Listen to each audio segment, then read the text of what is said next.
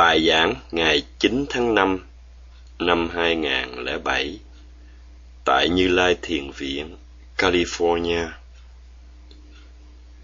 Trước đây, sư cả giảng về ba loại bố thí, trong đó có vô quý thí.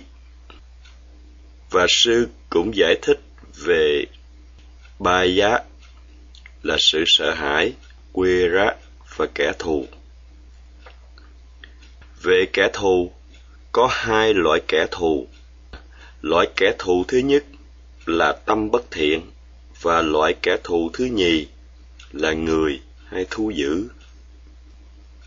Sự sợ hãi tạo bởi do kẻ thù là tâm bất thiện, thuộc loại sợ hãi do kẻ thù bên trong, là loại sợ hãi đáng sợ nhất.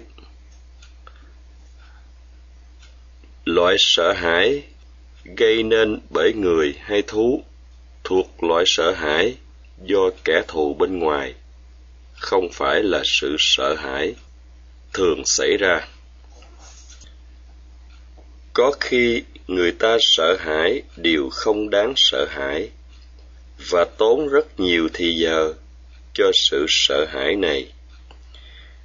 Trong khi sợ hãi gây nên bởi kẻ thù bên trong mới là đáng sợ hơn.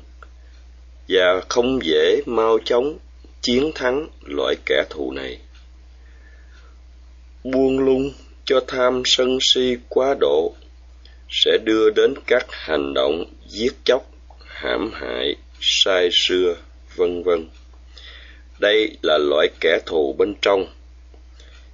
Nếu không chế ngự được kẻ thù bên trong, thì cá nhân sẽ tạo cho mình có thêm kẻ thù bên ngoài do hậu quả của sự giết chóc, hãm hại, vân vân. Và vì không thoát được kẻ thù và sống trong sự sợ hãi, nên đời sống cá nhân trở nên khốn khổ. Hôm nay, sư sẽ nói về làm thế nào cá nhân thoát khỏi kẻ thù và sợ hãi để cá nhân trở nên người trong sạch. Mọi người đều muốn sống hạnh phúc. Không ai muốn có cuộc sống khổ sở. Nguyên nhân gì gây đau khổ? Một trăm phần trăm nguyên nhân gây nên đau khổ. Có gốc rễ là phiền não đặc biệt là ba loại phiền não. Loại thứ nhất, phiền não tác động. Loại thứ nhì, phiền não tư tưởng. Và loại thứ ba, phiền não ngủ ngầm. Là nguồn gốc gây nên đau khổ. Phiền não hành hạ tâm con người, làm cho con người đau khổ phiền não, thiêu đốt tâm, làm cho tâm lem luốc, dơ bẩn, giống như lửa cháy, làm cho mọi vật cháy đen, lem luốc. Người có phiền não nhiều, đau khổ nhiều.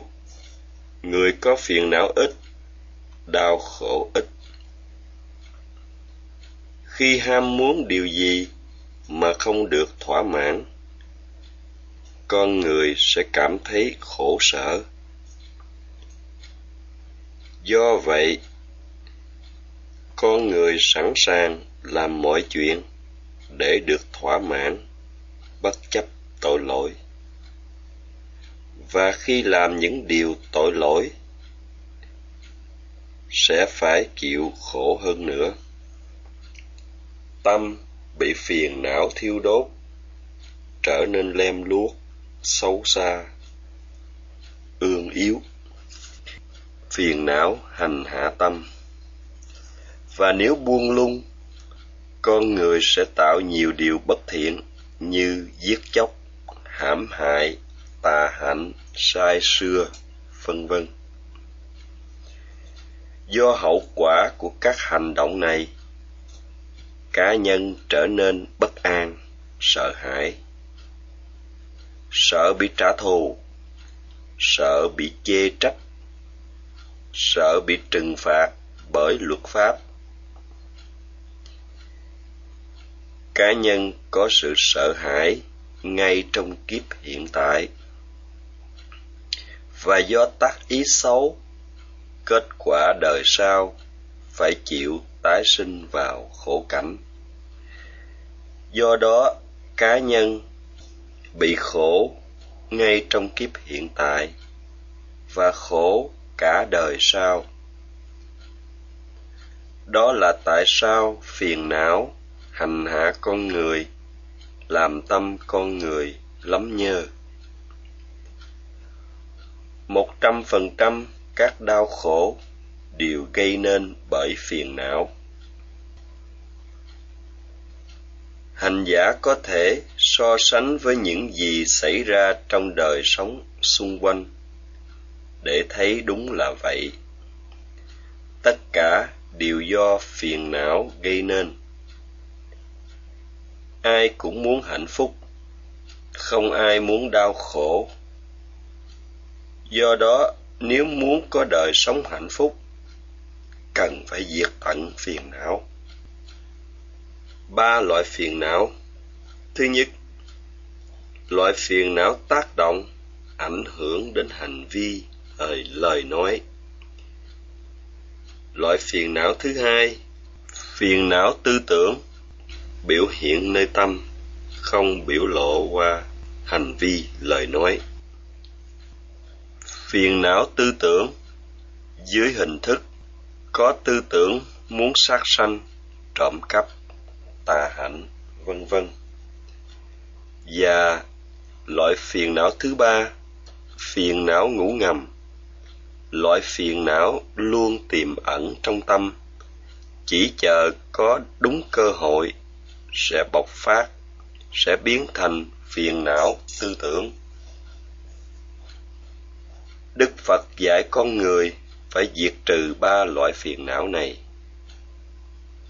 Bằng sự giữ chánh niệm thường xuyên, làm cho phiền não không thể sinh khởi. Phiền não tác động được chế ngự bằng sự giữ giới. Mỗi khi sinh giới, hành giả nguyện, tôi xin vâng giữ điều học là cố ý tránh xa sự sát sanh, vân vân. Sự giữ giới, thu thúc, không làm những điều sai trái, qua hành động và lời nói. Sự thu thúc này cũng giống như sự thu thúc không đi vào nơi nguy hiểm. Thí dụ, có một vùng đang có bệnh truyền nhiễm nếu muốn không bị lây bệnh, phải tránh xa, không được đi vào. Cá nhân tự giữ gìn, thu thúc, không đi vào vùng đang có bệnh. Tương tự, qua sự giữ giới, cá nhân thu thúc, giữ gìn, không làm điều bất thiện. Sự thu thúc này giống như cá nhân thu thúc, không đi vào vùng nhiễm bệnh để bị lây bệnh. Đối với loại phiền não thứ hai, phiền não biểu hiện qua tư tưởng. Muốn tránh loại phiền não này xâm nhập vào tâm, cần phải ngăn ngừa, bảo vệ tâm bằng chánh niệm.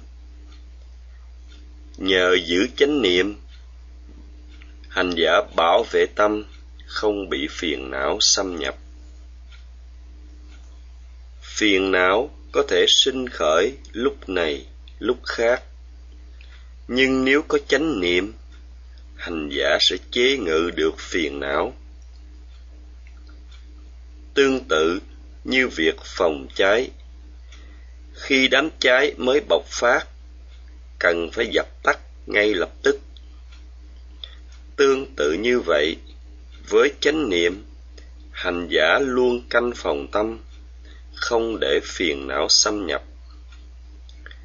Nếu phiền não xâm nhập, hành giả hãy chánh niệm ngay lập tức. Như vậy với chánh niệm, hành giả khắc phục được tư tưởng bất thiện khi chúng sinh khởi nơi tâm. Đây là cách ngăn chặn loại phiền não tư tưởng. Đối với loại phiền não ngủ ngầm chỉ có sự thực hành thiền minh sát mới có khả năng diệt tận loại phiền não này. Trong khi hành thiền minh sát, do sự phát triển của minh sát tuệ, hành giả chỉ mới làm cho phiền não ngủ ngầm bị suy yếu. Cho đến khi minh sát tuệ trưởng thành, hành giả phát triển được thánh tuệ, chỉ có thánh tuệ mới diệt tận vĩnh viễn loại phiền não ngủ ngầm. Đức phật dạy, chỉ có tu tập giới định tuệ mới diệt tận được ba loại phiền não, mới thật sự diệt tận được nguyên nhân gây đau khổ. Trong ba loại phiền não phiền não tác động qua thân khẩu là loại phiền não đáng sợ nhất, vì nó làm nguyên nhân gây nên nghiệp bất thiện. Chỉ có tư đà hoàng đạo mới có khả năng diệt tận loại phiền não này. Bằng cách tu tập thiện minh sát sẽ giúp hành giả thành tựu tu đà hoàng đạo, diệt tận hoàn toàn loại phiền não tác động. Bằng sự giữ giới chỉ cho hành giả phát triển tâm thiện dục giới vốn không có khả năng diệt được loại phiền não tác động. Ngoại trừ loại tâm thiện siêu thế như tu đà hoàng đạo tâm. Tuy nhiên, nhờ giữ giới nên hành giả có khả năng phòng ngừa, không phạm những điều bất thiện. Nhờ giữ giới tròn đầy, hành giả trở nên người có giới đức.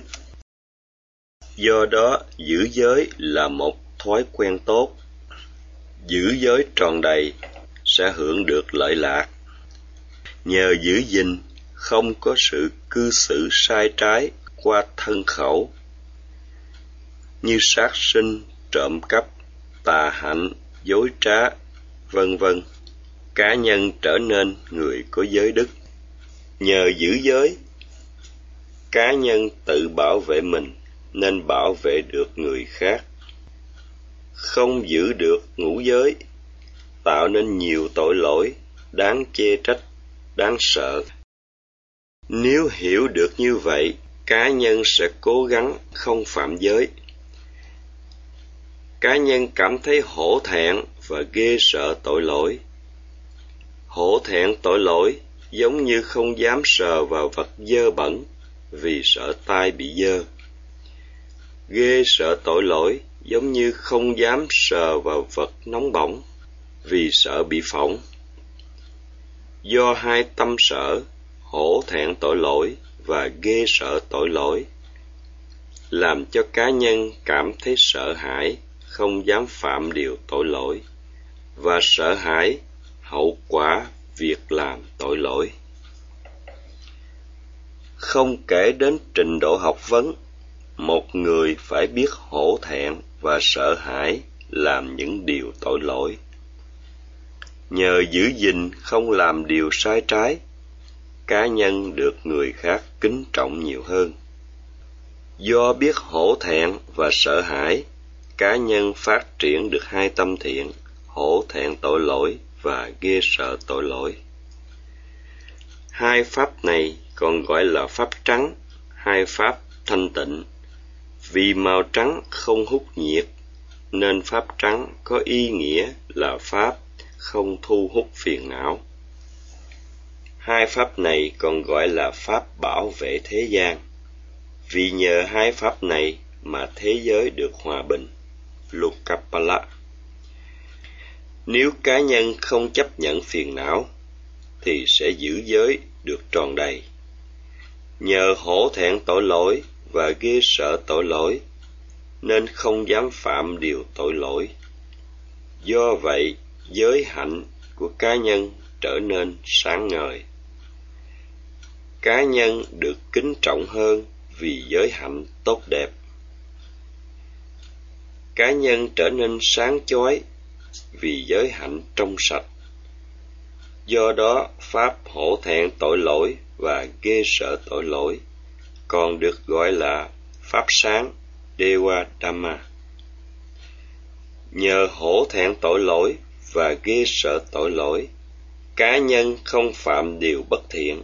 Do đó, cá nhân tự bảo vệ được mình và bảo vệ được người khác. Trong lúc bố thí, tâm cá nhân thoát khỏi tham sân si quá độ phát triển với tâm từ bi, cá nhân có sự nhẫn nại, thông cảm, bao dung. Vì cá nhân không muốn bị tổn thương, nên không muốn người khác bị tổn thương. Vì có sự quan tâm và lòng bi mẫn đối với người khác, cá nhân không làm hại người khác.